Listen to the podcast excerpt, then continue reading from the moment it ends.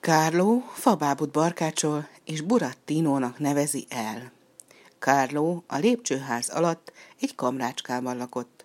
Nem volt itt neki semmije, csak egy takaros tűzhely az ajtóval szemközti falon. De sem a takaros tűzhely, sem a benne égő tűz, sem a tűzhelyen rotyogó fazék nem volt igazi. Mindez egy úcska vászondarabra volt felrajzolva.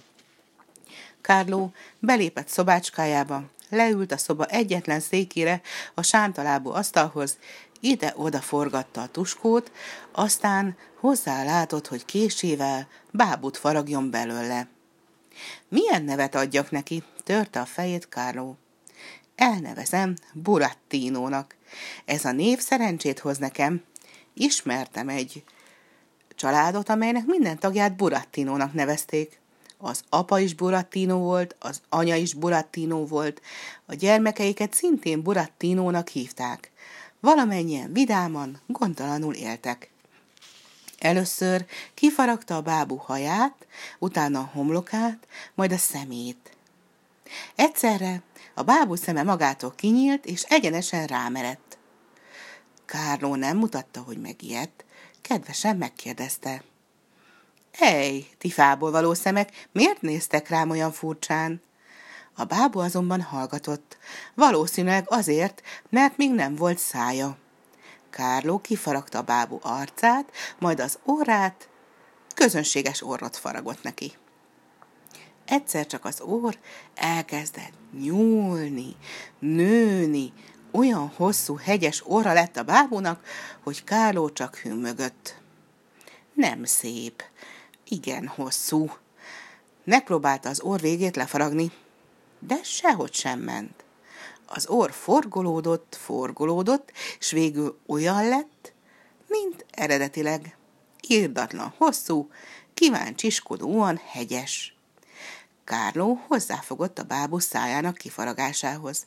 Alig, hogy elkészült vele, a száj kinyílt. Hi-hi-hi-hi!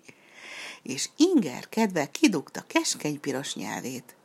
Kárló most már ügyet sem vetett ezekre a csíntevésekre, egyre csak furt, faragott, barkácsolt.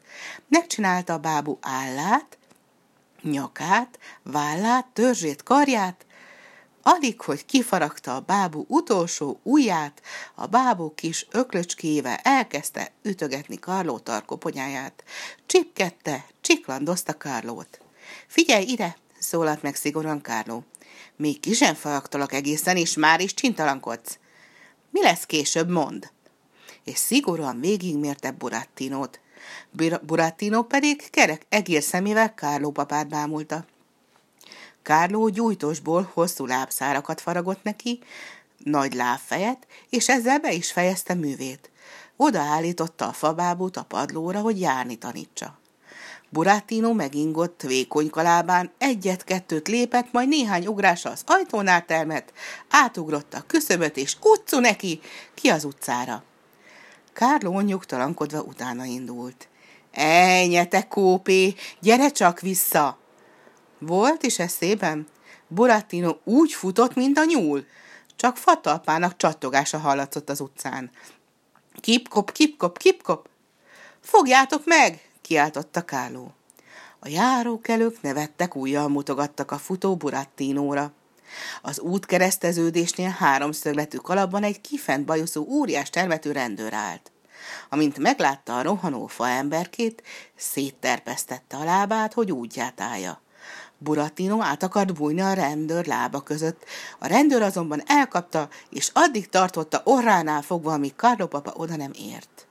Na várj csak, majd én ellátom a bajodat, mondta kifuladva Carlo, és zsebébe akarta dugni Burattinót. Burattinónak azonban semmi kedve sem volt egy ilyen szép időben, mindenki szeme láttára a kabát zsebben csücsülni. Ügyesen kicsúszott Kárló baba kezéből, levetette magát az utcakövezetre, és elterült, mint a holt. Ejnye, mondta a rendőr, úgy látszik, itt valami nincs rendben. Csődület támadt. Fejcsóválva nézték a földön heverő Burattinót. Szegényke, mondották, bizonyára éhen halt. Kárló halára kínoszta, mondták mások. Ez az öreg verklis csak mutatja, hogy jó ember pedig. Rossz, gonosz.